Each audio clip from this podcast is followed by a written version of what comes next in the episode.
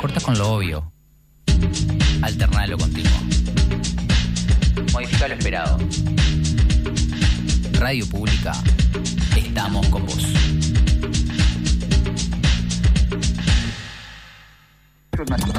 Estamos a un clic de distancia. radiopublica.lujan.gov.ar Luján Limpio llega a los barrios para mejorar las condiciones de higiene de la cuadra. La bolsa de basura que sacabas al cesto de tu casa ahora va al contenedor de residuos. Recordá que en los contenedores no debe tirarse escombros, chatarras, ramas ni resto de poda, residuos electrónicos, elementos cortantes ni ningún otro tipo de residuo voluminoso. Estamos haciendo el proceso de reconversión a una gestión de residuos más eficiente y sustentable. Luján Limpio lo hacemos entre todos. Municipio de Luján.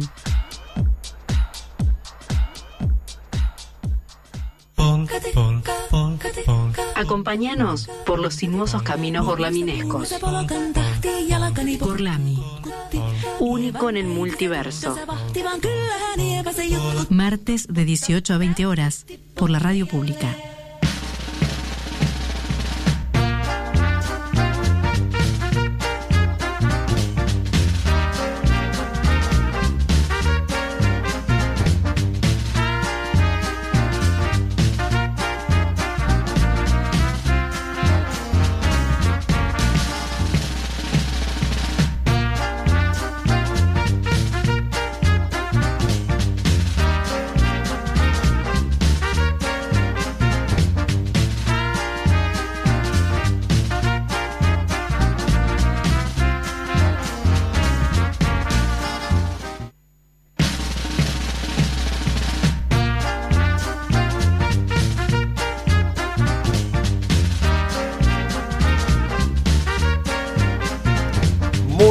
Tardes a toda la audiencia que nos está escuchando, por eso es audiencia. Estamos en Radio Gorlami y vamos a comenzar por presentarla a ella, a la que nos conduce por los caminos más sinuosos y más gorlaminescos, desde el oeste de la provincia de Buenos Aires este al oráculo de Delfos. Ah, y el multiverso completo en su totalidad. Lola. Me faltó como Lola. Lola. Lola. Estuvo raro. Lola. Muy buenas tardes a todos los oyentes que están del otro lado escuchando este magnífico programa. Estarán del otro lado como qué raro que está esto, pasando? ¿no? ¿Qué está pasando No ahí? nada. Bueno, el- tenemos un equipo reducido porque somos así, un equipo aleatorio, Itinerante. itinerante. Y en este caso Nacho y Salem están En un Viaje lugar de mejor. trabajo. Otra vez, che, ¿vieron Nacho cómo ocurra? Otro viaje de trabajo. Recién llegado de Paraguay. El tipo está ahora en la provincia de Córdoba, ¿verdad? Sí. Así está- que hoy seremos Está cerca de Altagracia, me parece. los tres que escuchan, sí, en Villa La Bolsa. Sí. Así que les mandamos un saludito a Nacho, que seguro nos está escuchando, y a Salem. Pero antes de dar comienzo a este programa, no podemos comenzar sin darle la bienvenida a ella, mi queridísima amiga personal, Rita. Hoy más que nunca. Una mano en el pecho. Buenas tardes a todos y a todas. Gracias, Lola. Y acá estamos, sí, bancando, bancando los trapos con este programa. Vamos a hacer lo que se puede, ¿no? Especial de Gorlami. Así es. Bueno, ¿cómo dicen que andan ustedes? Pero hay que presentarlo a él. Ay, a él, me lo le- ¿A quién? Es que me marea la mesa con tan poca gente. Vamos a darle la bienvenida a él, quien hoy ha oficiado de presentador oficial de Gorlami, nuestro queridísimo Felipe. Muy buenas tardes. Bueno, digo buenas tardes de nuevo. Ah, sí, no hice el, el pedaleo aéreo, pero no importa. Eh, difícil manejarse en bicicleta por el aire con la niebla de ayer Y la verdad la que niebla sí. de hoy, que levantó muy tarde. A mí me gusta ese paisaje así, nebuloso. tiene algo, londinense, tiene algo- Oscuro. Sí. ¿No hay un libro, de- no hay algo de Stephen King también? Sí, que, hay, sí, que hay como una sí. niebla que nunca se va. Exacto. Eh, hoy la niebla se levantó muy tarde, más tarde que ayer. Se fue la niebla. Y ahora ya está como que casi que volvió. Ya de pronto hay niebla de nuevo. Eh, así que si la pregunta es cómo estás o cómo estamos, estamos ¿Cómo como podemos? nublados, Sí. neblinencos. Estoy, perdón, estoy transitando una emergencia de trabajo y mm, de otro trabajo. ¿Cómo Me otro? dice, ¿Que tenés otro Pueden trabajo? charlar ustedes y tengo otro trabajo y tengo que enviar un mail urgente con urgencia porque explota el mundo y no me anda internet. Bueno, ¿cómo estás, Felipe? Novedades de esta semana. Novedades de esta vida. semana. Bueno, el, primero, ¿vos considerás que la semana empieza el domingo o que empieza el lunes? Porque si me preguntás las novedades de esta semana, tengo que decidir si voy a empezar a contar del domingo o del lunes. Mira, yo te diría que empieza el domingo. Es polémico lo que te voy a decir, pero para mí... eh, El último día de la semana es el sábado. ¿Por qué no? Porque prácticamente el lunes uno está en la práctica de la semana, pero mentalmente, ya en el domingo, a la tardecita, ¿no estás mentalmente en la semana? Sí, sí, sí. Ya el domingo la- al atardecer estoy en la semana, pero estoy como en un periodo de, Transición. de transición del que no quiero. O sea, no, no quiero que empiece la semana, pero tampoco quiero que ese momento del domingo dure demasiado. Como que llega un momento que digo, bueno, bueno, Bueno, que venga, ya. listo, ya está. Sí, sí, sí, te entiendo. Bueno, ¿y Em, qué tal? La semana domingo, lunes, La semana, martes, el, el domingo, la verdad, fin de semana. eh, el domingo dormí un rato la siesta. El fin de semana estuvo bien. O sea, Qué difícil Vigente. remar cuando son dos solos, ¿no? vigente. No, en realidad lo No. difícil, no es tan difícil No. remar, lo difícil es ver los gestos que estás haciendo que estoy tratando de no mirar. Que el wifi no, me distraerme. funciona y como tengo que mandar un mail urgente, eh, como que, como que de eso depende. Ah, le pongo- ¿Crees que vayamos a una pausa? Como que de eso depende, viste, mi otro trabajo. Casi. ¿Podemos decir dónde nos escucha la gente, al menos? Ah, ahí está, mientras tanto. Sí, la gente que nos está escuchando, si está sintonizando la radio de sus coches o de sus casas, Sí. sí, alguna. eh, ¿Había radio en tu casa cuando eras en mi pequeña? casa sí. ¿O no se escuchaba sí, radio? Sí, sí, sí, Una casa muy radiera. Sí, yo siempre, o sea, me despertaba y ya escuchaba la radio en la cocina. Siempre AM, igual. Sí, totalmente. Siempre. Yo tengo una anécdota con Pero eso. bueno, porque- estamos en la FM ¿Vamos a mandar el mail o? 87.9. Perdón, pero Puedo hacer todo a la vez. Felipe, ¿dónde, dónde, dónde? ¿Dónde? Bueno, por la radio FM 87.9. Sí. Saludamos a nuestros radioescuchas. Ajá. Después, por internet pueden sintonizarnos si entran a la página radiopublica.lujan.gov.ar. Bien. Y si se quieren comunicar con nosotros, tienen que llamar al teléfono 43 44 45. Es muy fácil porque empieza en escalera, o sea, es 43, después 44, después 45.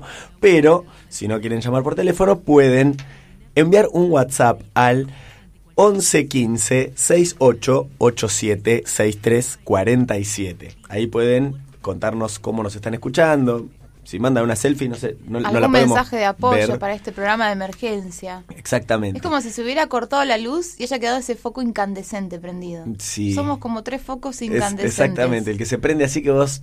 ¿Qué, decís, sí, ¿qué "Uy, está pasando? ¿qué pasó?". Bueno, y también, si no hacen todo eso, ¿qué pueden hacer? Si no hacen todo eso, lo que pueden hacer es ir a Spotify, ¿no? Es decir, si ustedes están, se están bajando del auto porque justo están yendo de un trabajo al otro y están escuchando Gorlami y dicen, ah, me re gustaría terminar de escuchar qué es lo que están tratando de hacer Sí, ahí. sí. Bueno, en sus casas pueden eh, ir a la plataforma Spotify donde hay un montón de horas de Gorlami para escuchar. Muy enriquecedoras todas, eh, algunas con Muy mejor sonido que otras. Y además, también nos pueden buscar en Instagram como Radio Gorlami. Sí, eso, ese dato no, lo, no sabía bien la dirección. like.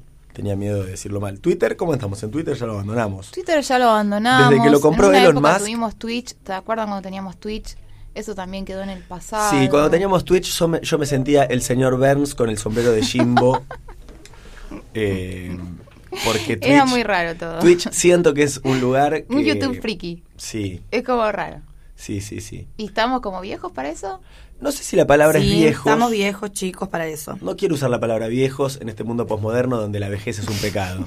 Pero po- podemos decir que no, no- no estaba cómodo, no estaba Sí, en, te hacía ruido. en mis zapatos, exactamente. Está Sí, bien. como- ¿Estamos ya para empezar con el tema del No. día? No, todavía no. No, no, todavía no les pido mil dis. Porque por más que uno tenga Twitch, no- no- eso no lo va a transformar en joven. O sea, como decía eh, Hegel, tener clavos y zapatos no lo hace a uno zapatero, como poder hacerse preguntas no lo hace a uno filósofo. Ser, tener Twitch no te hace joven. De ninguna manera. Exactamente. Yo en la época que salíamos en Twitch me parece que fue como de la época más, Más bizarra de tu humillante. vida. Humillante lo sentía porque porque estábamos siendo muy observados, digamos, por, por los que nos conocen, sobre todo por jóvenes, ¿no? Sí. Entonces era como unos, además el, el ida y vuelta era muy constante, por ahí había cinco, seis, diez personas, no importa cuántas conectadas, pero nos iban devolviendo la pelota a todo lo que decíamos y era como, estabas diciendo algo y en el momento estabas leyendo lo que te comentaban en Twitch, entonces te desdecías de lo que, ser estabas muy, diciendo. muy proactivo y muy dinámico. Yo no sé si nosotros damos con ese perfil. No, no, nunca lo fui tampoco. ¿eh? No, es una cuesta- no es una cuestión del paso del tiempo. Cuando era chico tampoco era ni ¿Eras proactivo medio ni lerdo? dinámico. ¿Eras lerdo? Lentísimo. ¿En la escuela eras lerdo? Sí, sí, Decían hacer esta bastante. actividad punto uno, punto cinco y vos sí, ibas... Yo me acuerdo, mi primera frustración escolar fue en segundo grado. No llegaba a terminar de copiar. Viste que la maestra borraba muy rápido. Yo sentía que borraba muy rápido. Uy, perdón, perdón, Entonces perdón, perdón. me llevaba mucho tiempo. Calla. Ah, no, peor. ¿Qué, qué, qué está pasando acá? Está dando una, una Estoy videoconferencia. con muchos problemas de trabajo, chicos, les pido mil disculpas. Este- Bueno, no, no lo voy a poder vamos a resolver. escuchar un temita musical. Vamos por al- favor. Vamos, vamos a escuchar un temita musical. ¿Podemos? Porque tengo un problema grande con la computadora. Pero un tema de los que ya tenemos planeados o, podemos, o puede ser a la carta. Yo quiero un tema de David Bowie, por fin. Ah, a mí también me gusta David Bowie. Moonage. Moonage David. Va, va, ese va. Decilo porque no me acuerdo el nombre. No, no, dale, decilo vos. El que tengas, Marce. Uno de David Bowie que me encanta. Para esta tarde nebulosa. Londinense. ¿Vivía en Londres? letárgica, y lerda. ¿Vivía en Londres Bowie? Sí, un tiempo, durante un tiempo. Igual es como un, un ser universal. Sí, sí, es un ser del espacio en Del realidad. espacio. Bueno, vamos a escuchar entonces algo mientras Lola se va acomodando un poquito. I'm an alligator. I'm a mama, papa coming for you. I'm a space invader. I'll be a rock and rollin' bitch for you.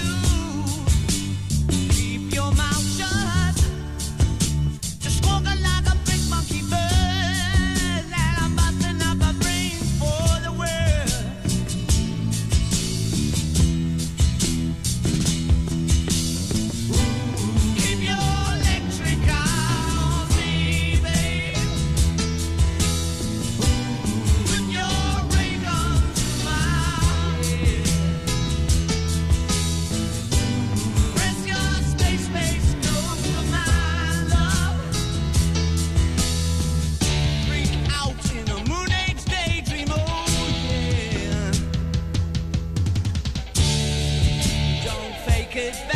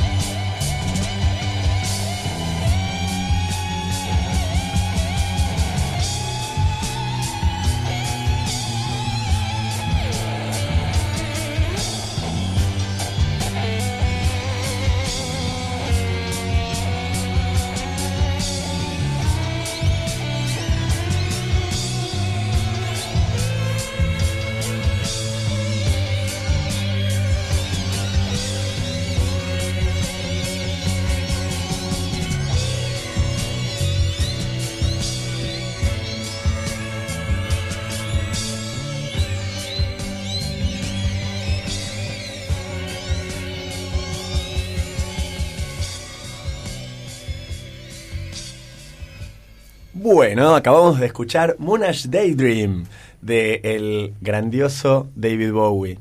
Cada Eh, vez menos somos. Ahora somos dos, Felipe. Ahora somos dos, sí, ya quedamos dos personas. Esto como... Sí, pero igualmente me siento muy acompañado porque acabo de recibir un, acabamos de recibir un mensaje eh, de apoyo muy bonito. El apoyo que estamos El necesitando, apoyo ¿verdad? que necesitamos más que nunca. Espero que no se esté ¿Cómo notando que nos faltan dos personas muy importantes Yo no lo acá. Pero pero Lola, vos podés pasar ese mensaje que lo tenés en tu teléfono. Ay, sí, Así perdón. lo escuchamos. Si no se me apaga, espero que el teléfono resista.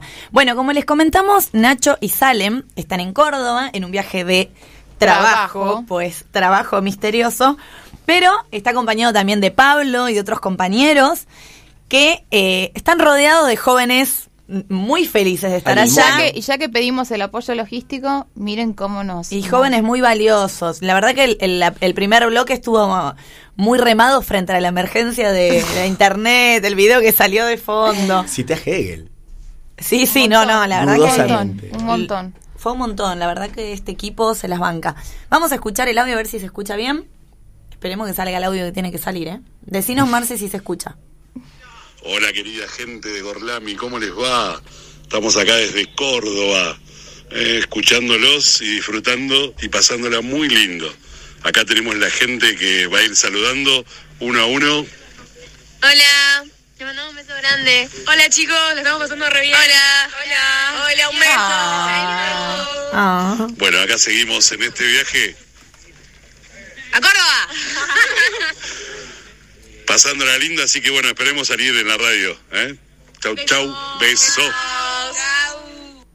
Les mandamos muchos besos y muchas Ay, gracias. qué envidia. Nos morimos Queremos de amor mucho, con ese mensaje. Los queremos mucho. El programa que Eh, viene lo van a hacer Nacho y Salem y nosotros... y, y nosotros Pablo, vamos. porque la voz de Pablo, él, él sabe que tiene una, una voz Y muy más. bella. Sí, acá Marce está diciendo que nosotros estamos todos despedidos, que venga Pablo a hacer el programa. Este, Los cuatro, ¿Vos también? Dale, nos vamos. Vamos. Sí, sí. La verdad, me gustaría ellos. un programa de radio con la voz de Pablo a la noche. Yo lo escucharía a la noche. Tipo Aspen Classic. Sí, sí. Lentos. Presenta los temas, habla de algo. eh, todo muy pausado. Y bueno, sí, los temas de Aspen. ¿no? La verdad es que el mensaje de Pablo y compañía fue mucho más alentador del de Nacho que por privado nos puso. Estábamos escuchando el programa, pero lo cambiamos porque necesitamos algo más arriba.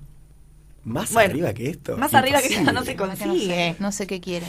Bueno, eh, Llévanos, Lola. compañeros y compañeras, ¿les parece que arranquemos ahora sí con el tema del día? Sí. Sí. ¿O no?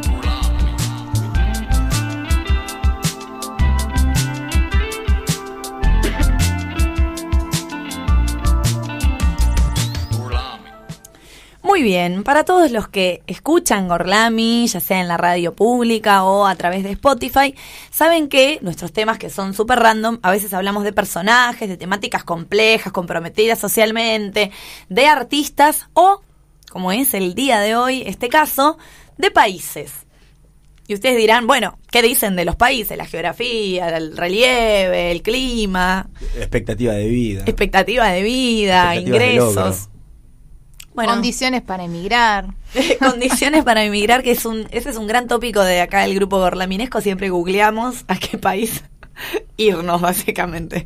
¿Qué país pide menos, tiene menos restricciones para la inmigración? Eh, nada de todo eso, señores y señoras. Nada de todo eso. No. Nosotros improvisamos sobre cada país de acuerdo a lo que más nos, nos convoca, nos interpela. El país del día de hoy, entre mate y facturas, les comentamos, eh, es nada más ni nada menos que Grecia. Y siempre que hablamos de Grecia, ¿qué es lo primero que escuchamos? Como el, el segundo nombre de Grecia. Momento jacobino. Eh, Colmenares. Una es la civilización occidental. Bien, la cuna de la civilización occidental. Puedo como, creer. Volviendo a Grecia, la cuna de la civilización. occidental. Y eh, bueno, esto es así porque hasta la civilización de Grecia, en realidad, primero es bastante injusto, porque Se robaron todo. por, por empezar porque se robaron todo, pero no, no solo por eso, sino porque tenemos como a Grecia como justamente la cuna de la civilización, pero en realidad ha habido otras grandes primeras civilizaciones en el resto del mundo, sobre todo en Medio Oriente y en América. Los Sí. babilonios. Pero eh, Los babilonios, por ejemplo, sirios, acadios, egipcios, Los mayas. indios, chinos, o sea, Sí, sí, sí, grandes sí. civilizaciones, mayas, incas, aztecas. Aztecas.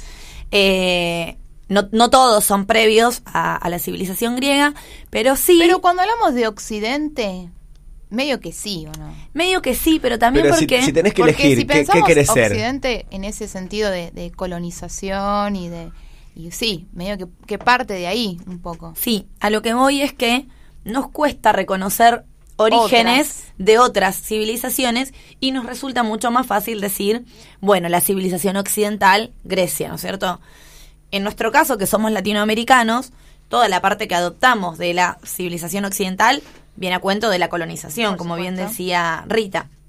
Pero bueno, de, es de Grecia de donde han salido los grandes tópicos de la civilización occidental, una de las cuales eh, todavía celebramos, que es la democracia, ¿no?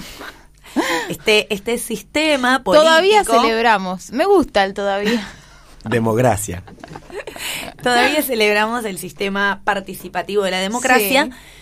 que se hereda de la civilización griega, pero que no debemos dejar de destacar que en realidad lo que conocían los griegos por democracia era una participación política bastante acotada, solamente que se diferenciaba de otras civilizaciones por no ser monarquías absolutas o, o legitimadas desde un solo dios, sino políticas más participativas, pero no por ello menos elitistas, ¿no es cierto? Quienes tenían la capacidad de participar en política dentro de lo que eran las polis griegas eran varones mayores de determinada edad y 18 propietarios. años, nacidos en la polis Exacto. eh, y libres. Ciudadanos. Y libres y propietarios, ¿no? No olvidemos, Como propietarios. claro, tenían que tener alguna renta. Ah, No los esclavos, no las mujeres, no los extranjeros. A gran parte de la población, como decís Lola, no eran considerados ciudadanos, no participaban de esa democracia, digamos. ¿no? Totalmente. Y tenemos varias cosas para, para decir de Grecia. Eh, la, la Grecia clásica es como la gran referente de el origen de los Juegos Olímpicos, que sabemos que viene de ahí, de este, esta muestra de destrezas, la organización política en ciudades más o menos democráticas o más cercanas a lo que conocemos hoy, todo lo que, lo que se conoce de los espartanos que son el otro extremo. Para graficar un poco a, a quienes nos están escuchando del otro lado, Grecia eh, no era un país unificado, sino, sino varias ciudades-estados conocidas como polis, cada una de ellas con cualidades o características diferentes. Había algunas que tenían más similitudes entre sí, que formaban alianzas, ligas, ¿no? como la Liga del Peloponeso, por ejemplo, y las otras que tenían más en común formaban otro tipo de ligas.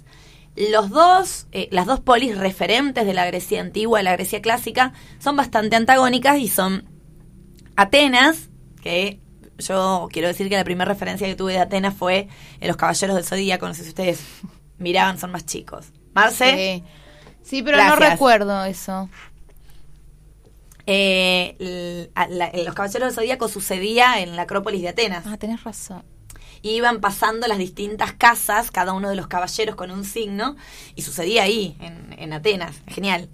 Es en esta foto que tenemos todos cuando se te viene a la cabeza Grecia.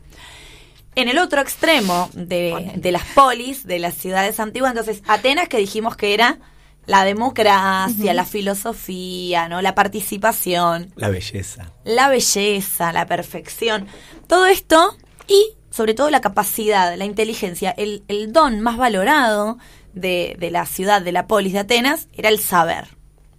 En cambio, en el otro extremo, dentro de las polis, teníamos Esparta, donde el don más preciado era la fuerza, ¿no? La capacidad militar. Entonces, en otro lado, ya no tenemos ahí unas democracias, sino unas monarquías mm, no, no parlamentarias por decir, pero sí un poco más participativas, pero monarquías al fin, eh, lugares hereditarios y el valor que se al que se le daba prioridad era justamente a la fuerza. Es conocido esto de que en Esparta desde chiquititos se los preparaba para el ejército y que cuando no tenían cualidades ya físicas desde el vamos, tiraban a los niñitos a la selva, ¿no? Que se lo coman los salvajes. Era como, bueno, si no tenés capacidad para pelear, no vas a servir para nada. Eh, famosa película 300, que grafica toda esta Exacto. cuestión de la épica de la lucha de los espartanos. Entonces, tenemos en Grecia como esa referencia, ¿no? También la referencia de la cultura, el arte griego, que después retoman eh, el renacimiento, ¿no es cierto? Esta idea de la perfección. Pero la idea era hablar un poco de cómo esta cuna de la civilización occidental ha asignado, como siempre, al desarrollo de las mujeres, ¿no? En varias cuestiones a saber. ¿Por qué? Porque decimos que de esta cultura o miramos para atrás como la cuna de la civilización y la adoptamos como ejemplo, pero bueno, justamente de esta cuna de la civilización es desde donde tenemos parte, no, no exclusivo, pero parte de eh, este lugar segregado que se le da a la mujer en la sociedad y que después va a ser replicado por otras civilizaciones. ¿Les interesa hasta ahí lo que les voy a compartir? Sí, sí. Bien. Por supuesto. Eh, no sería novedoso decir que la mujer en la antigua Grecia se le asignaba el lugar de esposa, ama de casa, Arpista. cuidadora, eh, la que se ocupaba básicamente de el espacio doméstico. Dijimos que los que tenían cualidades de ciudadanos eran los hombres, mayores, propietarios y, y ciudadanos, propiamente dicho, y en el sector relegado de la sociedad quedaban los esclavos, eran considerados una propiedad, un bien, un animal, y las mujeres, que también cumplían más o menos ese rol. ¿Cómo se representa la mujer en la cultura griega? No sé si saben que hay eh, varios escritos que son como muy de la épica griega, como vamos a escuchar el tema, que ver, la épica de Homero y Hesíodo, Sí. ¿no? Donde se menciona a la mujer y habla de las diosas griegas. ¿Cuáles son los lugares que tiene la mujer representada en la cultura griega? Bueno, hay cinco diosas principales. Y les voy a comentar más o menos cuáles son estos arquetipos de, las mujeres. Atenea, primera diosa griega, nace de su padre y no de su madre, y niega su feminidad ensalzando y enalteciendo sobre todo la virginidad. ¡Pum! Primer cualidad que se nos va a anclar a las mujeres, esto de tener que ser castas, puras, buenas mujeres. Artemisa, virtuosa, también virginal, heredera de una imagen primitiva de la madre tierra, ¿no? Esta cosa también de el parir, reproducir. Dato que no tiene nada que ver. La película Los Juegos del Hambre. Sí. Ubican a la chica que tira las flechas. No vi yo los Juegos del Hambre. ¿Alguien vio los Juegos del Hambre? Eh, vi el te lo resumo así nomás. Bueno, entonces no, no es un dato. Sirve, sirve. La protagonista está inspirada en Artemisa, ¿no? Esta, esta eh, diosa de la casa. Bien, También, ¿no? Con este arquetipo de mujer virginal. bien. Es tía, o es tía, no sé cómo se pronuncia, hermana de Zeus. También virginal se le consideraba protectora de la familia y el hogar. Sí. Basta, chicos. Basta. Desde el principio. y era reina de los dioses y esposa de Zeus, diosa protectora del matrimonio. O sea, eh, todos estos lugares, digamos, donde la figura de la mujer aparecía como alguien admirable, ese arquetipo de esa mujer ya nos va marcando algunas cualidades que después se reproducen a lo largo de los tiempos. Sí, ¿no? que O sea, igual a Hera cuidar su matrimonio con Zeus le costaba bastante. ¿Por qué? Contanos más. ¿Y por qué? Porque Zeus era un locochón. Libidinoso. Claro. Eh, se disfrazaba de Eh, toro, bajaba a la isla cosa. de Creta y hacía lo que se le antojaba. Bien, todas estas mujeres entonces lo que representan también, además de la mujer virgen, la mujer madre, la mujer de las actividades domésticas, son de mujeres que muestran, a pesar de ser diosas y figuras fuertes, una sumisión frente a la figura Eh, masculina. eso es central en, la, en lo que tiene que ver con la mitología griega, en el sentido de que, digamos, el amor romántico no existía propiamente entre hombre y mujer. No, claro. Porque la mujer, digamos, no era considerada ciudadana, no tenía ese estatuto de, de ser humano con, con- con, eh, su desarrollo intelectual. Era vista prácticamente como un animal. Entonces cumplía esta función reproductiva. Pero sí lo que había que hacer era generar todo un dispositivo social para conseguir esa sumisión de la mujer. ¿sí? Entonces, eh, esto que vos decís, estos arquetipos de diosas griegas tienen que ver con eso. Totalmente. Con justificar ese lugar de ese de lugar que se le da a la mujer, claro, Exacto. sí, totalmente. Eh, otro de los mitos, digamos, que, que fortalece esta idea es el de el caso de, ay, perdón, el de la caja de Pandora. Claro, exacto. El mito de Pandora eh, es, es, es central, ¿no? Eh, digamos, cómo se, se castiga a los humanos. Eh, Zeus les envía una especie de, de caja. En realidad era como una especie de, de jarrón pero Hmm. después pasa a ser una caja, en cambio en la, la- en la mitología. Y Pandora es esta especie de mujer monstruo que tiene que cuidar la caja, pero tiene que evitar la curiosidad de abrirla. Pandora abre la caja y al abrir la caja, a la caja, al desobedecer a Zeus, esparce Toda en la la humanidad desgracia de las la humanidad. desgracias y dice la enfermedad, el dolor y la obligación de trabajar. Exactamente. Es sí. muy bueno eso. Bueno, lo mismo ocurre, o sea, digamos, lo mismo ocurre en el... Eva. eh, Eva eh, cumple la misma función. Pero me gusta eso de la obligación de trabajar. Fíjense a Está enumerada dentro de de las los tragedias. males, de los males de la humanidad. De los males de la humanidad, el trabajo, exactamente. Bueno, eh, digo, en la cultura cristiana tenemos, como para hacer un paralelismo, la figura de Eva, que es la que muerde la Exacto, manzana, ¿no? De la tentación también. Y acá la figura de la mujer como, lo único que no puede ser es curiosa. ¿Y qué hace Pandora? Abre la caja. Lo único que no puedes hacer es tentarte con comer la manzana que hace. la desobediencia. En realidad Exacto. eso es lo que siempre está este, penalizado en que la, en la mitología. la, la adoctrinación. ¿no? Exacto. Adoctrinación sería, sería Sí. adoctrinamiento. Sí. Eh, dentro entonces de estas épicas y epopeyas griegas, también tenemos que, bueno, se discute como suceso histórico si existió o no existió, si fue el tal, pero sí hemos escuchado hablar de la guerra de Troya, que es bastante mencionada en la Ilíada y en la Odisea de Homero. ¿Quién es la causante de esta guerra de Troya?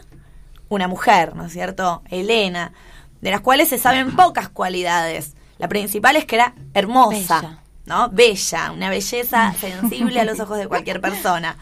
Pero además, acá esconde primero la mujer, como la tentación, la culpable, la mala mujer. Después en mi columna vamos a enlazar un poco con esto también.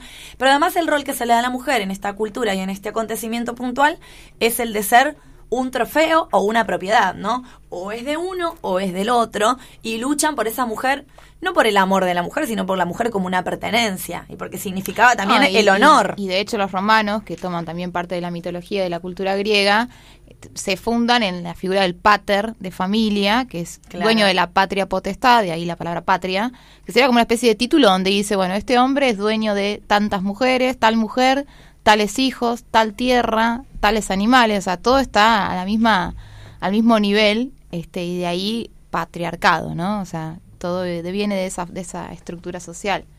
Totalmente.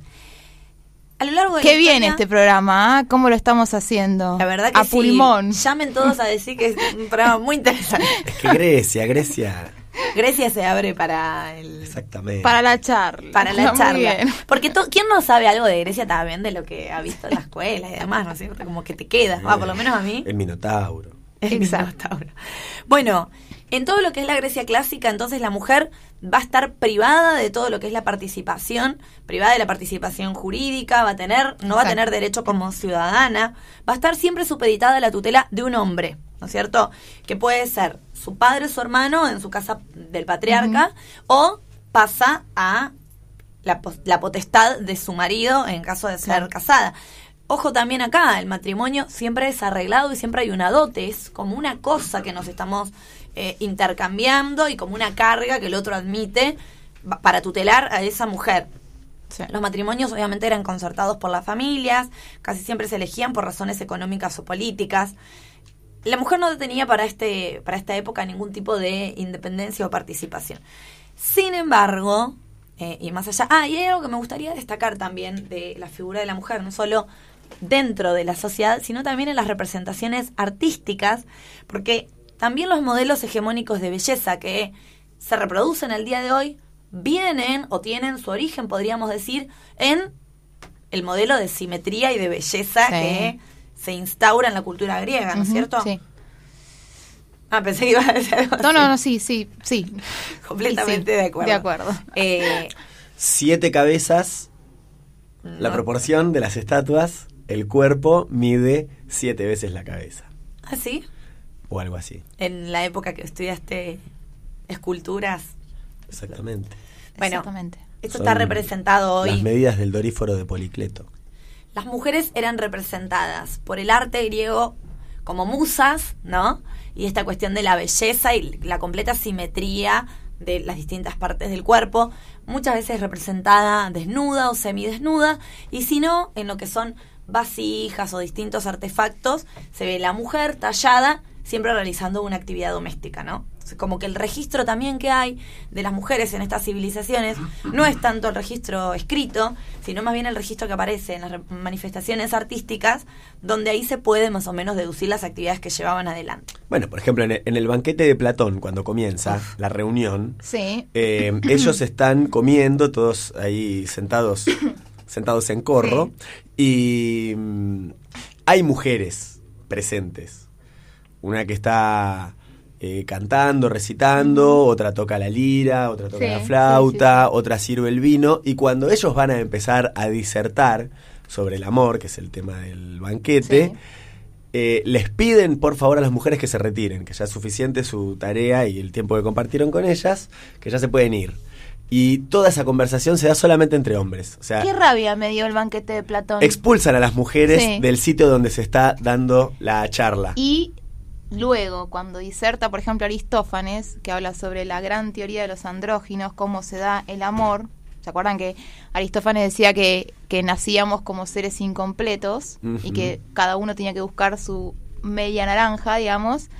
Eh, justamente hace toda una especie de desarrollo y de disertación para decir que lo opuesto al hombre no es la mujer, sino otro hombre a quien tiene que buscar, porque la mujer no entra en esa... Y lo dice explícitamente, la, la mujer está cercana al mundo animal, del mundo de la naturaleza. Este, Sí, o sea, de hecho, eh, bueno, hay muchos es una, es escritos- una, es una- una visión de la mujer muy degradada, ¿no? Totalmente, o sea, Pero no hay que descontextualizar que también es la Exacto, antigüedad. iba, iba a decir eso. No podemos subirnos a la bandera de, che, Platón era un Era un machista. machista No, digamos, porque estamos era- hablando de otra de otro Estamos hablando de otro contexto, pero sí podemos decir que grandes estereotipos y todo este arquetipo Sí. de una mujer que está atada a la sumisión, que el rol de la mujer tiene que ser el doméstico, la cuestión de la mujer casta, Sí, pura, de la inferioridad, virgen. ¿no? Porque acá también está esta cuestión de, de la dominación, este, que también se proyecta en la, como decís, en esta democracia limitada, en esta estructura Exacto. social.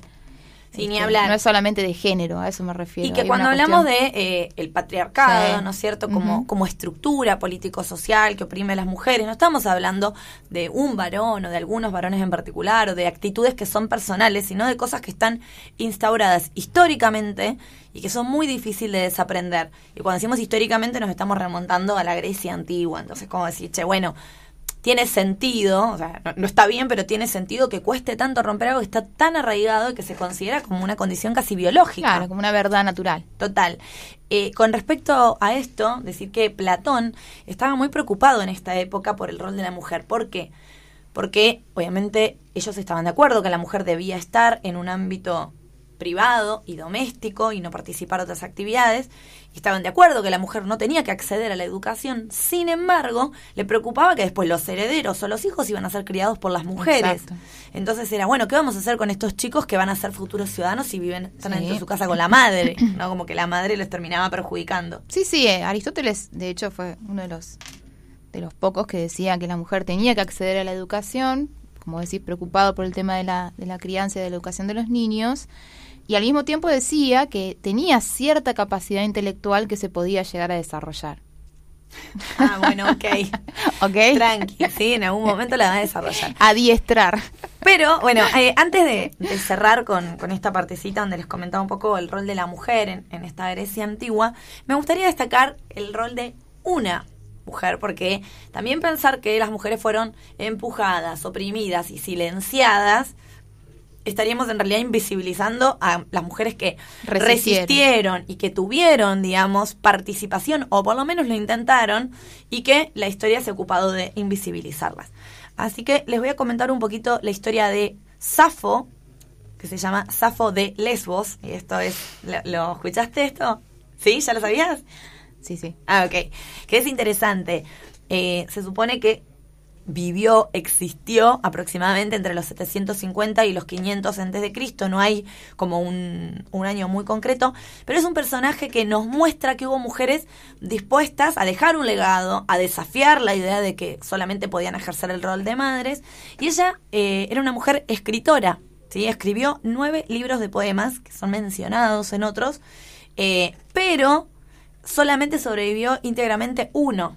O sea, como que se han ocupado de destruir la evidencia de su capacidad intelectual. Mm.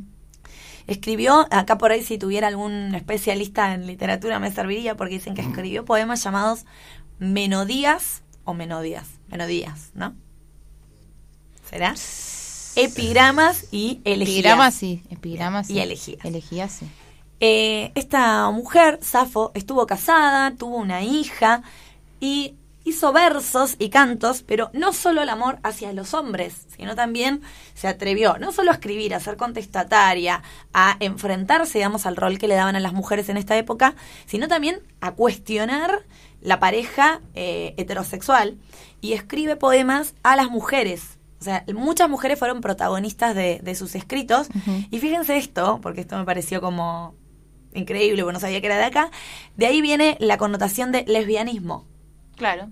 de ella, que era Safo de Lesbos, Pero y que le pe- escribe a mujeres. que pertenecía a la aristocracia también. Bueno, bien, importante Era una destacar isla, Lesbos. que la... Ni idea, puede ser. Lo googleamos. Eh, obviamente las primeras mujeres que en la antigüedad aparecen ocupando otro lugar, tenemos que, que resaltar que pertenecían a un ari- al sector aristocrático o a las clases altas, ¿no? Ujú. Si no, ni siquiera se les daba esa posibilidad. Así que bueno, está bueno también decir que si bien esta cuna de la cultura occidental, con todo lo bueno que nos dejó, nos dejó estas estructuras difíciles de desarraigar, ya aún en ese entonces había mujeres resistiendo eh, a esta opresión de- del sistema y de, de los pensadores del momento. Muy bien, bravo. Sí, bravísimo. Bravísimo. Bravísimo, bravo. Espectacular. ¿Les parece que escuchemos un temita musical antes de seguir hablando de Grecia? ¿Algún tema bien. que hable de Grecia? O, o yo Alusivo. pondría a Homero, porque mencioné a Homero con la Ilíada y la Odisea y Bueno, está bien. Para esta ¿Les tarde parece? nebulosa, Me parece homerística. Bien, Está entonces vamos marchando de ese tema. Vamos marchando. Vamos a escuchar una hermosa canción de Viejas Locas, Homero.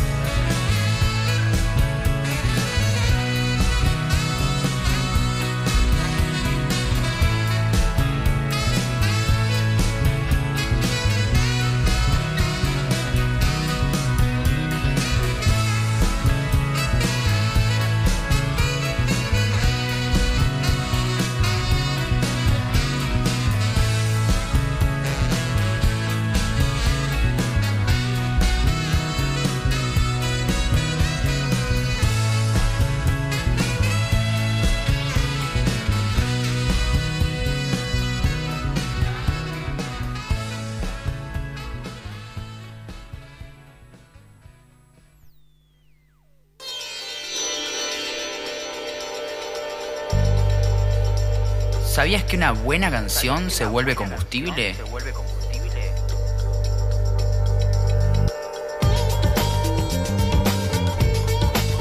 El experimento se hizo en Luján y el efecto se comprobó cuando antes de subir el puente con tu bicicleta pusieron ese tema que te hizo pedalear moviendo la cabeza.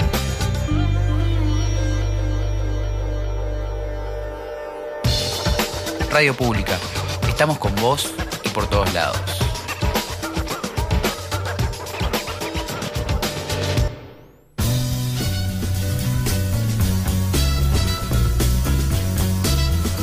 Estás escuchando Gorlami. Por la radio pública.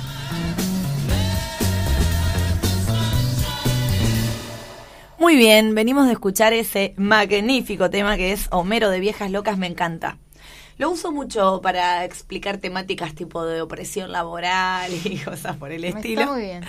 Pero acá, bueno, era como un chascarrillo en alusión a, a Homero, este escritor griego que estuvimos mencionando.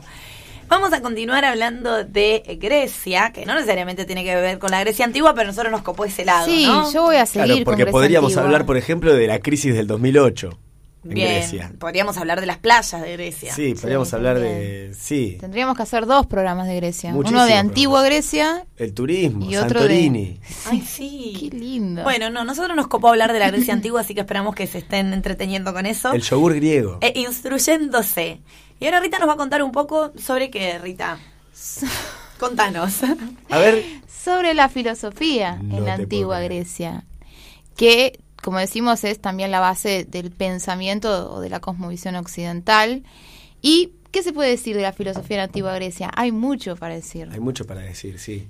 Te elegiste un tema muy amplio. ¿Cómo ¿eh? nació la filosofía en Grecia? ¿Fue acaso por el clima? ¿Por el consumo de olivas? Mira, es una pregunta complicada. ¿Por los vientos del Lo que norte? se puede decir básicamente es que si hay que pensar la filosofía grie- eh, griega clásica, habría que dividirla como en tres periodos. Uno sería el, de la- el primer periodo el de la filosofía presocrática, que va de Tales de Mileto hasta Sócrates, obviamente, y los sofistas. Luego hablamos de la filosofía clásica, Platón y Aristóteles. Y después tenemos todo un periodo post-aristotélico, o también, también se llama periodo helenístico. Eh, y también hay muchos que plantean un cuarto periodo, que sería como el de la filosofía cristiana, o también se la denomina neoplatónica. ¿Sí? Como que si uno tuviera que pensar, sistematizar tanta filosofía, podría hacerlo en principio en tres etapas. Y bueno, comentar un poquito, para entender un poquito cómo en general esta cosmovisión o esta filosofía, podríamos empezar con esto, ¿no? De la filosofía presocrática, que sería como una especie de una etapa de variedad de propuestas sobre cómo se origina el universo, eh, qué lugar tiene el hombre en ese, en ese mundo. O sea, que sería como una etapa más bien de producción mitológica, ¿sí? Eh, a medida que va como avanzando el contacto con otras culturas y, y se dan distintos tipos de avances culturales, como que las ciudades del mundo griego como empezaron a criticar esta idea más tradicional y mitológica del mundo y empezaron a buscar un tipo de razonamiento más unificado, más sistemático, ¿sí? O sea, esta primera etapa sería como una etapa prefilosófica, si se quiere. Y hay La poco pre- registro. La de los presocráticos. Claro, y hay, y hay poco registro. Ahí están eh, Heráclito y Parménides. Claro, y si, y si tenemos que pensar cómo empieza la filosofía, tenemos que hablar de los sofistas, obviamente a mitad del siglo V antes de Cristo. Ah, esos traidores. Esos traidores, acá el hombre pasa a ser como el centro de la reflexión filosófica.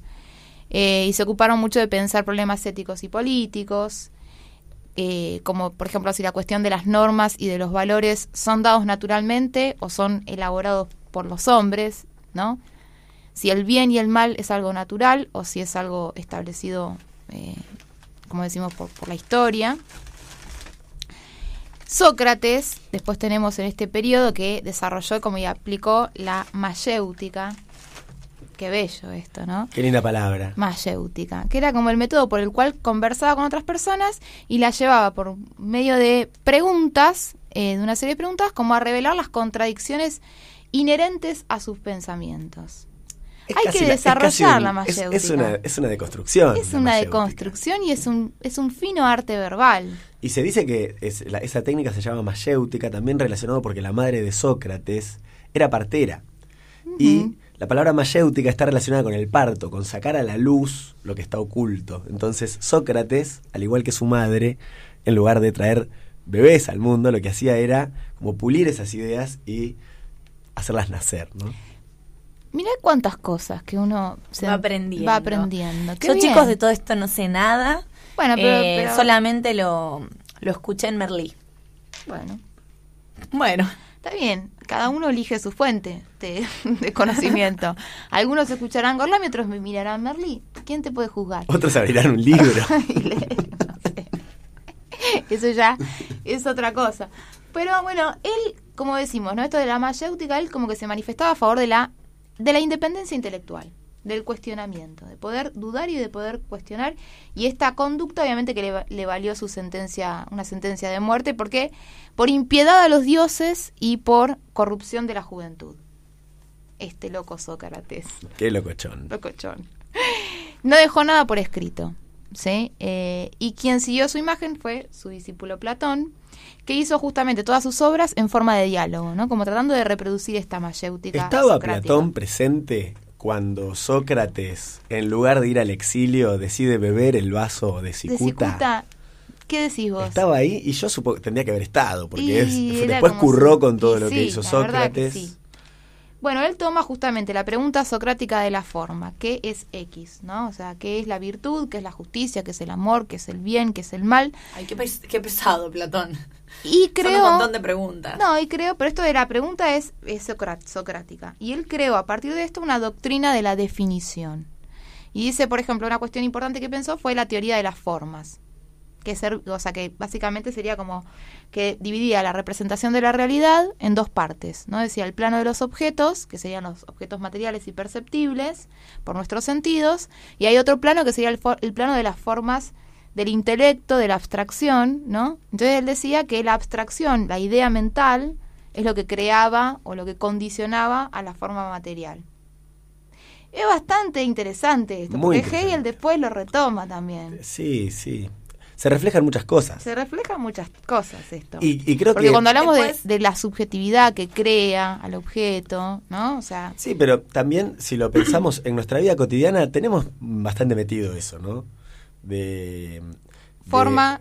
De, ese, de ese mundo, de ese mundo de ideal, Sí. ¿no? De, como platónico, exactamente, que después tiene que traducirse de alguna forma a la realidad. a la realidad. Bueno, Tiene pero... un, tiene un lineamiento después con, con las corrientes científicas que aparecen con el, el racionalismo y el empirismo más Claro, adelante. por eso es lo que estamos diciendo, ¿no? El racionalismo Que- que- toma bastante de, de Platón. Muy bien. Pero Aristóteles, discípulo de Platón, quien le siguió, rechazó la teoría de las formas de Platón, diciendo que era como una duplicación del mundo que era innecesaria, porque para Aristóteles no había distinción entre forma y materia, ¿sí? Como que era simultáneo.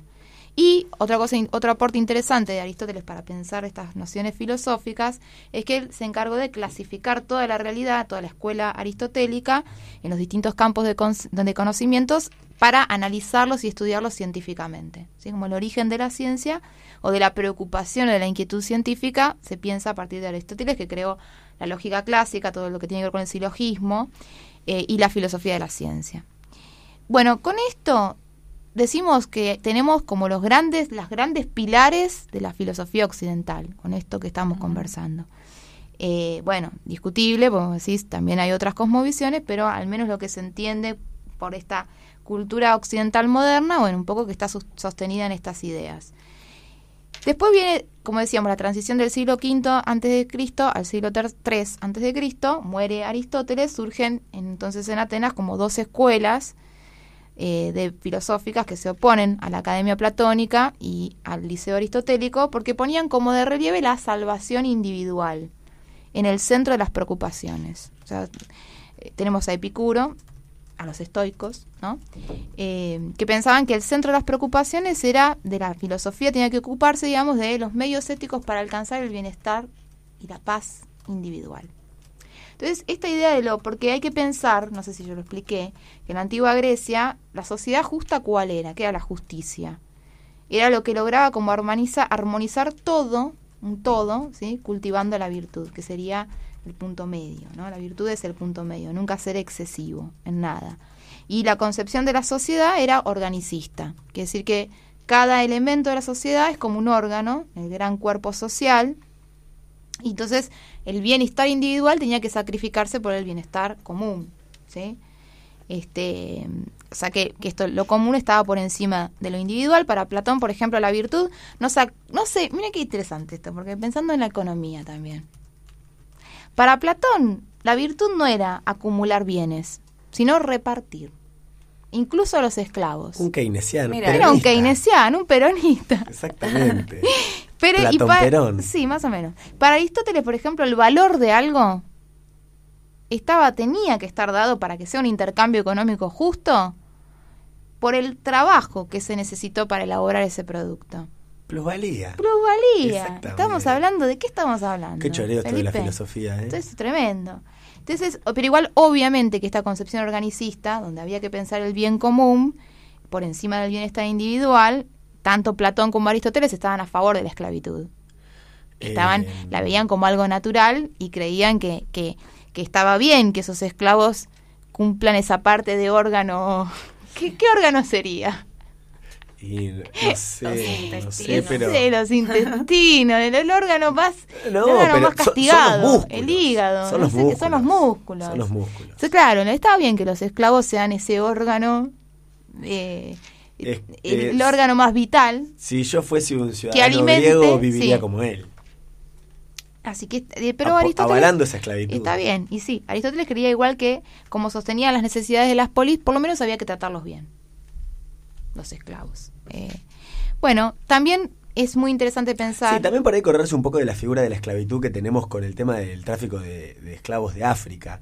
Sí, No, no, no es la misma esclavitud. No. Es esclavitud, por supuesto, sí. pero, pero no sé si el esclavo griego estaba en ese nivel de maltrato que vemos de, de compra, venta permanente. Parece Sí, que de tenía una casa asignada. Pero por eso estamos Y- diciendo que aún así, que estos eran esclavistas y que si tenemos que hablar de capitalismo y de la y de la esclavitud y de la opresión y de las clases y las relaciones de fuerza, ya lo podemos ubicar desde la antigüedad, la- Sí, por supuesto. esta cuestión. Aún así, como decimos, para Platón o para esta concepción organicista, el esclavo también tenía que tener cierto buen trato, cierta protección, ¿sí? Porque eran un pilar, lo- los reconocían como un pilar fundamental para, el funcionamiento de la polis.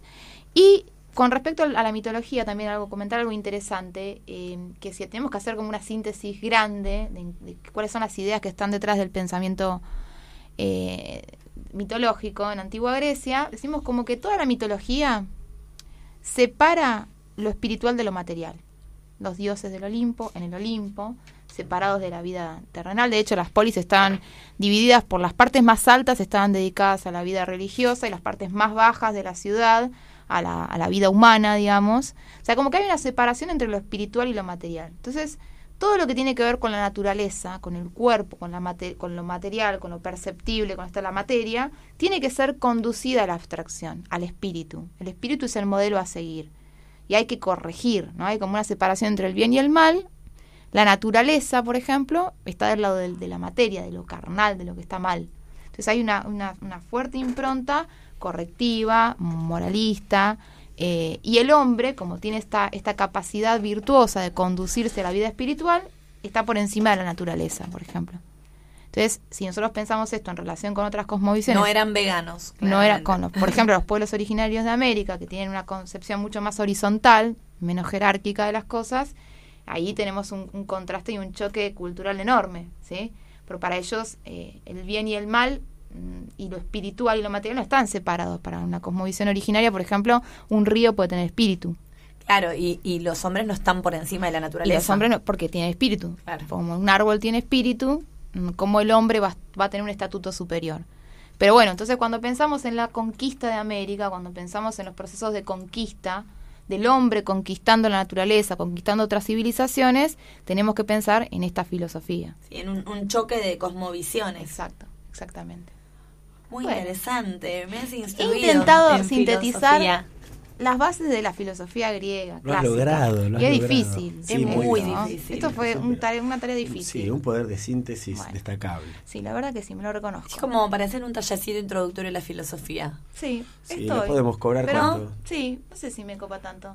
¿no? Los, Lo, eh, cuatro sábados de septiembre, cinco mil pesos el Podemos encuentro. hacerlo, Felipe. Sí, ¿Qué te por parece? supuesto, ya Hay mucho curro con eso. Así sí, que, ¿por qué no, sí. por qué no montar el nuestro? ¿Vos venís, Marcelo? ¿Te anotás? Ya, Ya tenemos hacemos uno. un descuento porque tenemos ya te conocemos. Bueno, eh, ¿tenemos otro tema musical para seguir hablando de Grecia o directamente Sí. pasamos a... Sí, tenemos. Tenemos, ¿no? uno por ahí. Eh, tenemos un tema que No sabemos, Felipe. sí, pero ver, estaba, en la, estaba en la grilla, pero no, le- no- ¿dónde dejé la grilla? ¿Dónde dejé la grilla? ¿Dónde está? La tengo acá entre estos papeles. El temilla que Marcelo quiera que esté en la grilla.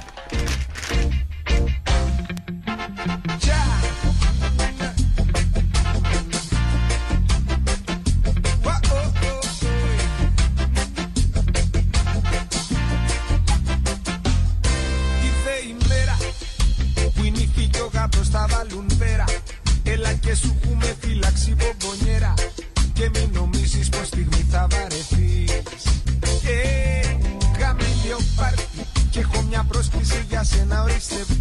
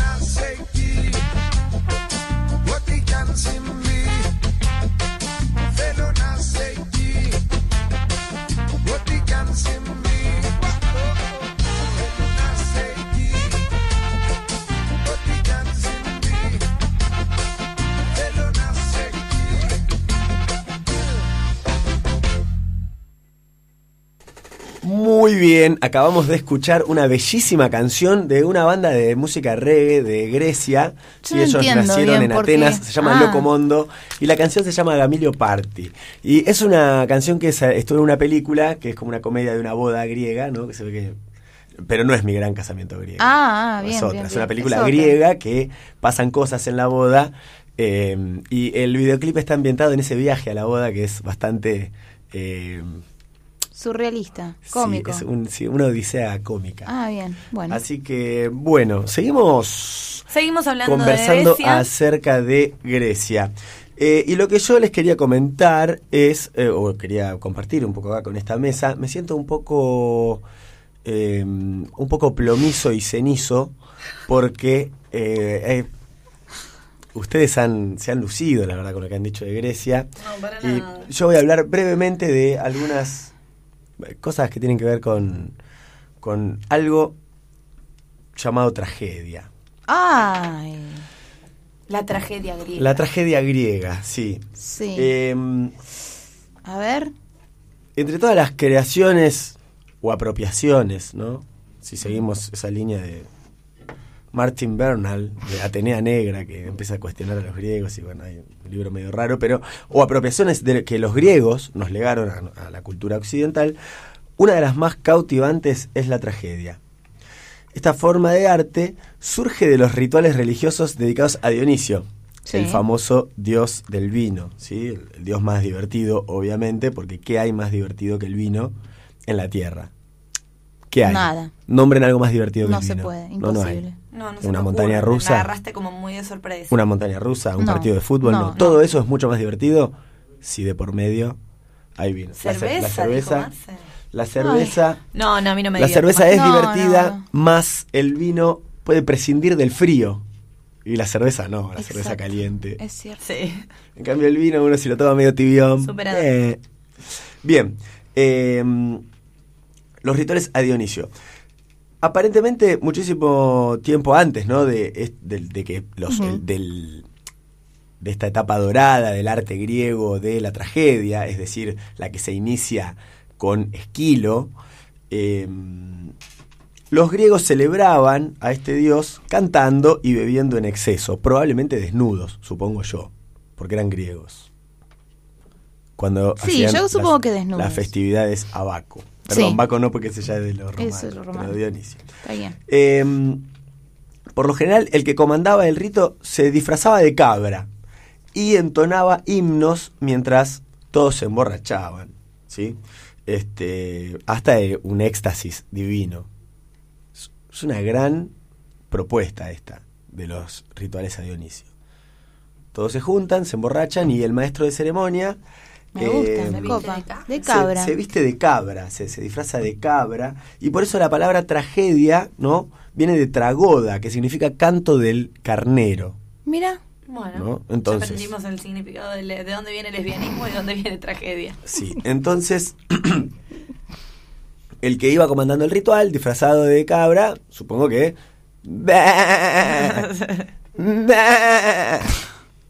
Y así, y así, ¿no? Eh, luego, con el paso de los años, estos rituales van sumando un coro. Y otras voces que en algún momento de la historia devendrán en actores.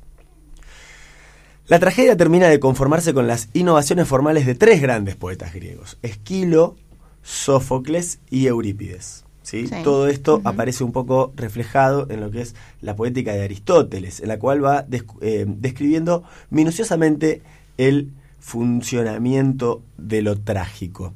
Hay algo muy interesante que observa Aristóteles de muchas obras, de muchas tragedias griegas, que es, esto es un paréntesis, ¿no? Pero que es el eh, eh, Deus ex machina, ¿no? Es cuando una tragedia, por ejemplo, uno está siguiendo la historia, ¿no? Eh, ves la obra de teatro. Y en un momento está todo tan, tan, tan, tan revuelto, complicado, que la única forma de resolver esa tensión es con la intervención de un dios, que viene a poner punto final a la tragedia. Eh, y se llama Deus Ex Machina porque en una grúa aparecía la imagen del dios, lo ponían en el, en el escenario y hablaba el dios, o alguien Qué hacía la voz de atrás como, bueno, Sí. quédense tranquilos, ya está, vos ya volvé a tu isla y terminaba la obra. Eh, por lo general las obras más famosas no tienen Deus Ex Machina, pero hay algunas de Eurípides que lo tienen y es así. De pronto loco. estás en el pleno del conflicto y aparecieron Castor y Pollux y dicen, bueno, vos volvió a tu casa y vos no lo mates a él y se soluciona todo. Deux. Porque, digamos, porque ah, está bien, está bien interesante eso, pero Sí, perdón.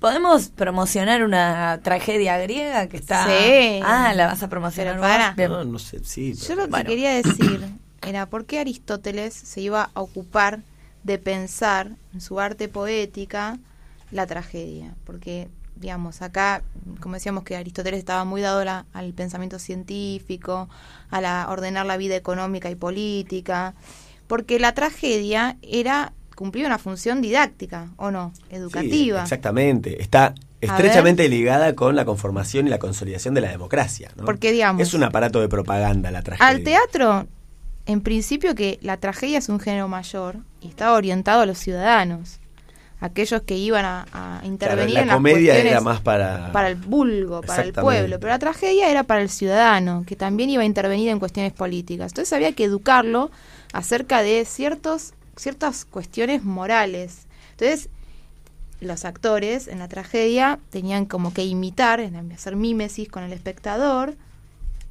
el, el actor en la tragedia en algún momento cometía alguna equivocación o bien estaba predestinado a ese error. Sí, que estos personajes siempre representaban a los nobles, a, nobles, a la aristocracia. pero es un personaje con el cual el espectador se identifica, el ciudadano ilustre se identifica porque es un hombre de bien que comete un error o está destinado a cometer un error y trata de luchar contra ese error y finalmente, en el final de la tragedia, siempre es un final fatídico, recibe el castigo. Entonces, de alguna manera, esta idea de- de- del castigo inevitable y del error tenía, tiene que ver con esta función eh, didáctica y moralizante. y, y de ordenar un y de poco ordenar la vida social, La, vida ¿no? social, exactamente. Pero de nada sirve ahora profundizar, profundizar en Aristóteles, pero sí mencionar una palabra clave, creo yo, para comprender la tragedia. Mira, esto parecería estar guionado. ¿Sí? ¿Es que, que yo me responda, que yo me confunda? No, esto, pero de nada sirve. No, este programa está saliendo raro. Está como, como si lo hubiéramos guionado, más no, es improvisado. No, com- no, es ma- bueno, No sabemos. improvisado. vamos a ver. Como decía, de nada sirve Sí. ahora profundizar en Aristóteles, pero sí mencionar la palabra clave, una palabra clave. A mi entender hay una palabra clave para entender la tragedia que es destino. Porque todos decimos, ¿qué es lo trágico? Ah, se muere alguien, se muere... No, no, pero lo, eh, lo importante es el destino. Dice, al contrario de lo que suele creerse, lo trágico no es solamente lo relativo a la muerte o a la desgracia. Por ejemplo, Edipo no muere, ya que peregrinar por el mundo como un mendigo ciego, que carga con la vergüenza de haber matado a su papá y haber hecho el amor en prácticamente todas las posiciones con su madre, eh, es peor que morir. Mucho peor que morir. Y sí. Y sí, ¿no? te diría que sí. Eh, lo importante es el destino acá, porque es lo inevitable precisamente. No, entonces no importa qué tan lejos los personajes se oculten, el destino siempre los pone en ese lugar que les va a arruinar la vida, porque se lo merecen, porque se cometieron un error. Pero bueno, con- eh, volviendo un poco a los grandes poetas, Esquilo fue un poeta que se dedicó más que nada a eh, lo divino, ¿sí? Sus personajes tienen más que ver con la mitología relacionada a los dioses, eh, y se encarga de llevar al teatro estos mitos, ¿no? Donde los dioses todopoderosos se empiezan a enfrentar con los titanes, eh, aparecen ahí los hombres a ver qué rol eh, buscan en la tierra. Acá está eh, Prometeo encadenado, ¿no? Que habla ya. a- acá se relaciona con la historia de Pandora, tiene que Mm. ver todo con el, con el mismo sistema de mitos, el, el mismo momento, ¿no? Y obviamente acá el destino lo van marcando los dioses y es inevitable. Eh, entonces, este sería como el poeta religioso. Después aparece Sófocles, que es el poeta de la polis. Este es el que más, el, más relacionado a la democracia, quizás.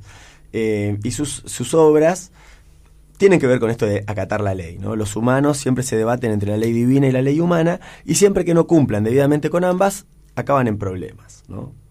Como ya dijimos, Edipo revolcándose con su vieja Exacto. sería el problema. Eh, y, y después de haber matado a su padre. Y por su parte tenemos a Eurípides, que es como el poeta a veces rebelde. Algunos dicen que es el verdadero trágico, ¿no? Pues su- sus obras son mucho más oscuras. eh, y ponen en el centro los problemas humanos. Desatiende un poco eh, las cuestiones legales o, o la ley y la, y la religión y pasa más a lo terrenal. ¿sí? Y no estaba del todo de acuerdo con algunas políticas de Atenas, eso lo demuestra en su obra. Por eso los últimos días de su vida también los pasa en una especie de exilio en Macedonia, trabajando para el rey de Macedonia y escribiendo ahí como una especie de, de poema épico fundacional de Macedonia que no, no sé si tuvo mucho éxito, me parece que no, porque no está, ¿no? No. No.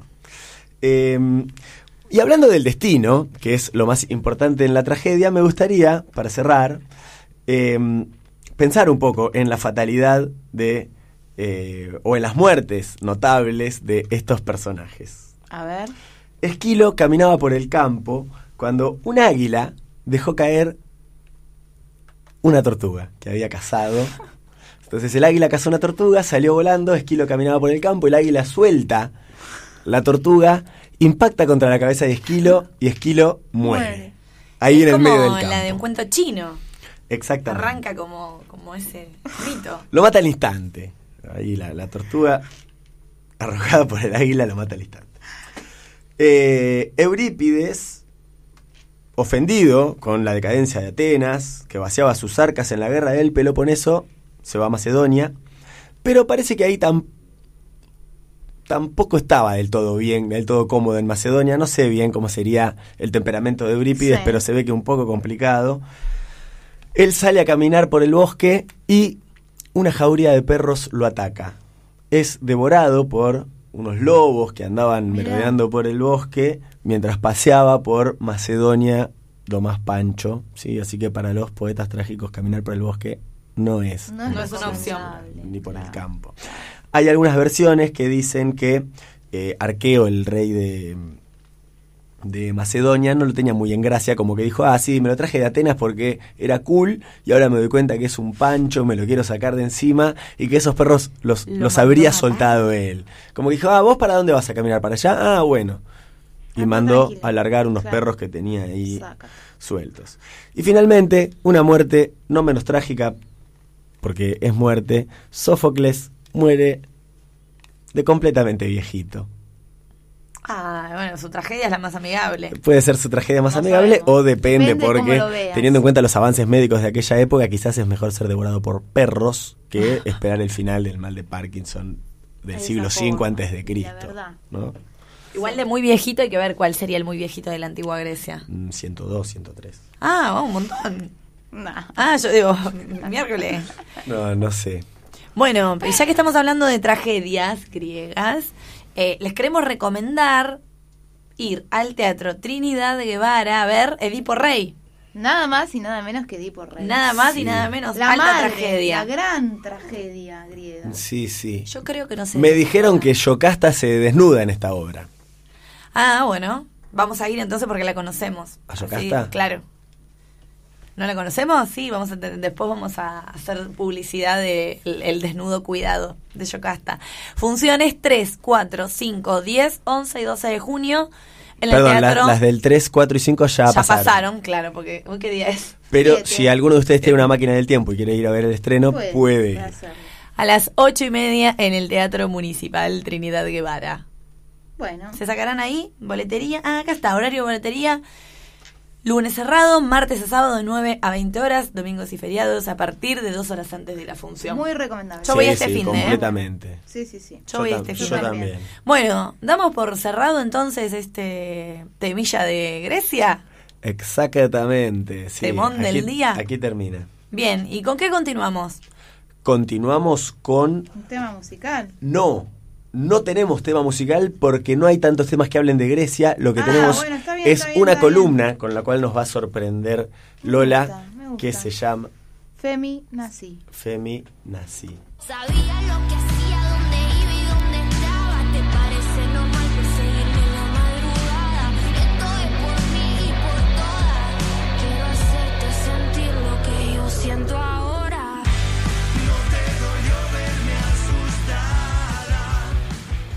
Me encanta el tema, lo escucharía siempre hasta el final. Bueno, esta columna que venimos posponiendo de Feminací Posponer 15 minutos. y que tiene un- una relación en su origen con esto que venía mencionando del rol de la mujer en la civilización antigua. Hoy vamos a hablar de el arquetipo, así como la, la figura que está en el imaginario colectivo de las personas de la mujer vividora, que se ve mucho en Elena los- de Troya. en los medios. eh, y hay algo como que el, el hombre con ambición, ¿no? El hombre poderoso, el hombre con dinero, es sinónimo de un hombre exitoso. En cambio, una mujer que se muestra interesada por el dinero o que eh, trate de ganar más o de administrar su plato, que le importe, históricamente está mal visto, ¿no es cierto? Como les dije hoy que eh, en la edad antigua ya se reproducía este lugar de la mujer, de sumisión y dependiendo de los hombres, ya desde Aristóteles tenemos menciones de la mujer donde se la conoce como un peligro, ¿no? O sea, su único rol es el de reproductora, pero ¿cuál es el problema o el, el- la doble cara, el doble faz de esta mujer reproductora? Es que hace fraccionar al hombre su patrimonio. ¿Por qué? Porque al darle hijos, a esos hijos les corresponde parte del patrimonio del varón. Entonces ya se empieza a ver como una disyuntiva con respecto a la mujer. La queremos, la necesitamos, sí, que cumpla su rol de esposa, pero si tiene pibes, la plata del varón se tiene que empezar a fragmentar y eso puede ser un problema. Ya desde el inicio vemos cómo la mujer ocupa un lugar más de propiedad que de propietaria, ¿no? La cuestión de la mujer como dueña no era algo que se consideraba. Eh, Levi Strauss, que es un antropólogo, habla de cuando empiezan las divisiones sociales entre los distintos grupos, la mujer como un bien de cambio, ¿no? Que se empiezan a intercambiar entre distintos grupos para que intercambien comercialmente con las mujeres diferentes tipos de bien y la mujer a modo de pago. Y además es como la primera manera de empezar a evitar el incesto, que dentro de las familias esas mujeres no podían estar con sus hijos, primos o familiares, entonces se intercambian por bienes a otras tribus o a otros grupos. Seguimos entonces en este rol de que la mujer no era dueña de nada, sino que era propiedad de los demás. Ahora, todo esto que viene o denota de, de la antigüedad empieza a construir de a poco un rol que se va naturalizando históricamente, que es el de la mujer como algo que genera pérdidas, ¿no? Que sirve para tener hijos o para tener pérdidas, más no así ganancia y que nunca la mujer puede ser poseedora de poder. Entonces, ¿qué va a pasar con la mujer que vimos hoy el caso de, esta mujer griega que se interpuso frente a esto, que se rebeló? No es que no hayan existido este tipo de mujeres, pero van a ser consideradas como la mala mujer, ¿no? ¿Cuál va a ser la mala mujer históricamente y, y llevémoslo a la actualidad? La que tiene ambición, la que quiere salir a trabajar, la que no quiere ser madre, la que no quiere empobrecerse siendo madre, y esto lo vamos a resaltar porque ahora lo vamos a relacionar con la mujer vividora, y la que no quiere postergar sus proyectos de ser madre, la que quiere, perdón. Eh, y la que quiere, perdón, no quiere postergarse a sí misma por la maternidad. Sobre esto hoy salió una nota de eh, mujeres que no fueron tapa. Sí. ¿La vieron? Una encuesta eh, más dura que la realidad. Que le preguntan a las mujeres, bueno, si las que tienen hijos, si aman a sus hijos. Todas dicen, sí, obvio, lo mejor que me pasó en la vida, 100% de amo a mis hijos. La segunda pregunta, ¿te arrepentís de haber tenido hijos? 70% sí. Diciendo, no, la verdad que amo, no cambio la vida que tengo por nada, pero si pudiera volver el tiempo atrás elegir no tenerlo, y no los tendría. Y hay un montón de preguntas interesantes que están, les recomiendo, en ese Instagram, mujeres que no fueron tapas sobre la maternidad, que son muy interesantes. Ya desde la antigüedad entonces, y volviendo hoy al, mito de la caja de Pandora, la mujer va a ser la causa de la perdición, la causa de todos los males y sobre todo la causa del empobrecimiento de los hombres. Este estereotipo se traslada hasta la actualidad y se traslada en el sistema patriarcal que tenemos, donde los jueces, que son los que están ocupados de llevar adelante, por ejemplo, las sentencias de alimentos, cuestionan o, les interpela este rol de una mujer reclamando por los alimentos para sus hijos, ¿no es cierto?, en estas condiciones de, de separación y dentro del marco de la ley. Entonces, la mujer que reclama y que va a ir con una petición a un juez de, che, quiero que mi marido pague los alimentos para mi hijo, mi ex marido o mi ex pareja, va a recaerle este mote de la vividora, ¿no? Esto fue hace poco, eh, no, y además de todo esto, toda esta cuestión de, bueno, ¿qué quiero hacer con la plata? ¿Por qué tengo que mantener a mi mujer? Porque tuve un hijo, es una mantenida, se gasta la plata en el shopping, ¿no? Podemos ver publicidades de bancos donde el cliché es la mujer que rompe la tarjeta de crédito del marido, ¿no? No rompe la, la tarjeta de crédito propia, sino la del marido. Entonces, me fui un poco a la antigüedad para decir, desde ahí la mujer era una pérdida, no era una ganancia, la intercambiaban por una cosa o por la otra. Entonces ya de ahí la mujer relacionada a la guita está mal. Y una mujer que reclama, ni hablar, es una aprovechadora. ¿Qué va a pasar eh, en este discurso? Cuando la mujer se ocupa de la tarea de cuidado, va a sentir culpa realmente o vergüenza de pedir dinero a su pareja o a su marido, ¿sí? Como si el trabajo que hace en su casa no vale. Claro. Se genera todo un vínculo con la plata que es eh, para la mujer incómodo, ¿no? Como en qué lugar estoy.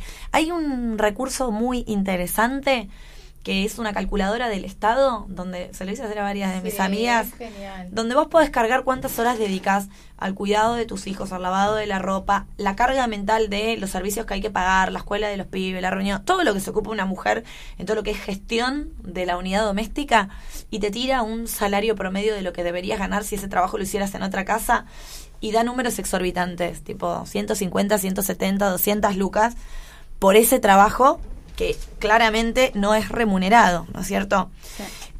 Obviamente, mencionar esto va a ser eh, el pecado capital. Y además, eh, motivo de burla, ¿no? La mujer que, que no puede administrar su dinero o que necesita pedir, porque si pedís, bueno, la mantenida, el, el- el sí, mote sí, de, de la mantenida. Sí, entender que el trabajo doméstico es un trabajo. Totalmente. Es un trabajo. Sí. Pero eh, todo esto que se genera, la mujer casada que eh, trabaja en la actividad doméstica y no trabaja en una empresa o fuera de su casa, este vínculo incómodo con el dinero para con su marido o su pareja, y esta mujer separada que queda a cargo de los hijos cuando tiene que reclamar ese dinero para solventarse. Algunas cifras al respecto que me parecen interesantes para, para mostrar el vínculo de las mujeres con el dinero y sobre todo cuando quedan al cuidado.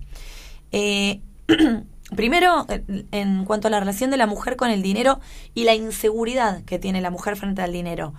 En los mismos puestos de trabajo, vieron que en la entrevista te preguntan cuánto querés ganar o cuál, a qué sueldo aspirás. Las mujeres tienden a aplicar o aspirar a un 14% menos del salario de lo que aspiran los varones. O sea, la, la autoconfianza que tiene un varón para pedir un salario, la mujer siempre se tira un poco abajo. Eso tiene que ver también con este vínculo histórico que decimos de la mujer con la plata. Y en los trabajos exclusivamente masculinizados o históricamente masculinizados, como pueden ser las ingenierías, las fábricas, ¿no es cierto? Sistemas. Si bien la mujer ha ido ganando mucho territorio en estos trabajos, también en esos trabajos que son históricamente masculinos, la mujer aspira a un 25% menos del salario de lo que piden los varones. montón. O sea, fíjense cómo recae, o sea, la carga mental, eh, toda esta construcción sociohistórica que se hace en relación a las mujeres y al dinero. Y eh, ni hablar que en la jefatura de, en los puestos a cargo jerárquicos, las mujeres se postulan un 17% menos que los varones. No, no por mucho por no considerarse capaces, por esta cuestión de eh, el síndrome del impostor, de no, no estoy capacitado, no sé si lo voy a poder hacer bien, ¿verdad? por toda esta construcción que existe alrededor. Entonces, se habla de nosotros, digamos, como la, la vividora, cuando históricamente se nos ha sometido a una actividad laboral que está por fuera, o sea, en realidad está enmarcada en un sistema capitalista y patriarcal, pero está por fuera del sistema que remunera.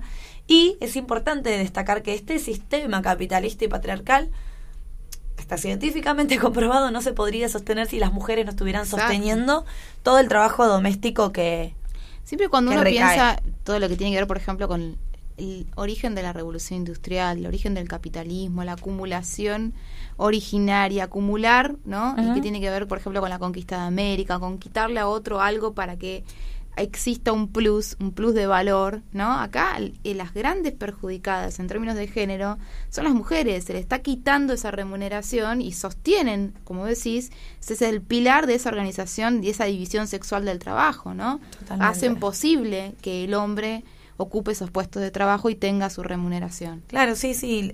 Sostienen y enriquecen el sistema capitalista porque todo este trabajo es, bueno, como Es venimos diciendo, un trabajo no remunerado. Claro. Gracias a que no es remun- remunerado. Claro, total. Bueno, eh, ¿por qué yo traía a colación esto de el, estereotipo de la mujer vividora, ¿no? Eh, mucho se, se habla un montón en, en la tele, en los medios sobre las esposas de los futbolistas, ¿no? Que le revientan la tarjeta, que cuánta plata le sacan, que qué marcas se visten.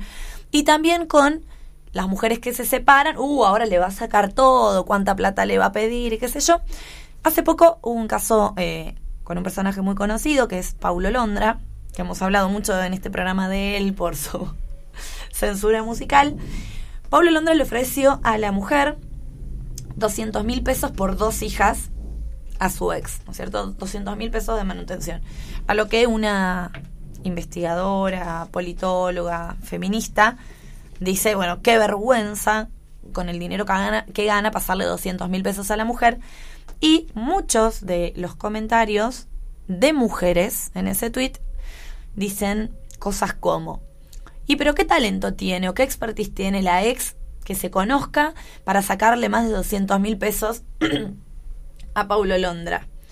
Eh, con 200 mil pesos paga alquiler, niñera, va a trabajar, va a ser independiente. Es una cuota alimentaria más que satisfactoria, sobre todo si ella no hace nada. Eh, ¿Y por qué no dejan los pibes en un jardín maternal y sale a trabajar? Bueno, esas son algunas de las respuestas de otras mujeres. Y a partir de esto, varias feministas salieron a explicar cuál es el sentido de la cuota alimentaria y cuál es el precio de cuidar. ¿Qué es lo que pasa eh, estadísticamente en las parejas que se separan en nuestro país? Primero que las tareas de cuidado recaen generalmente sobre las mujeres.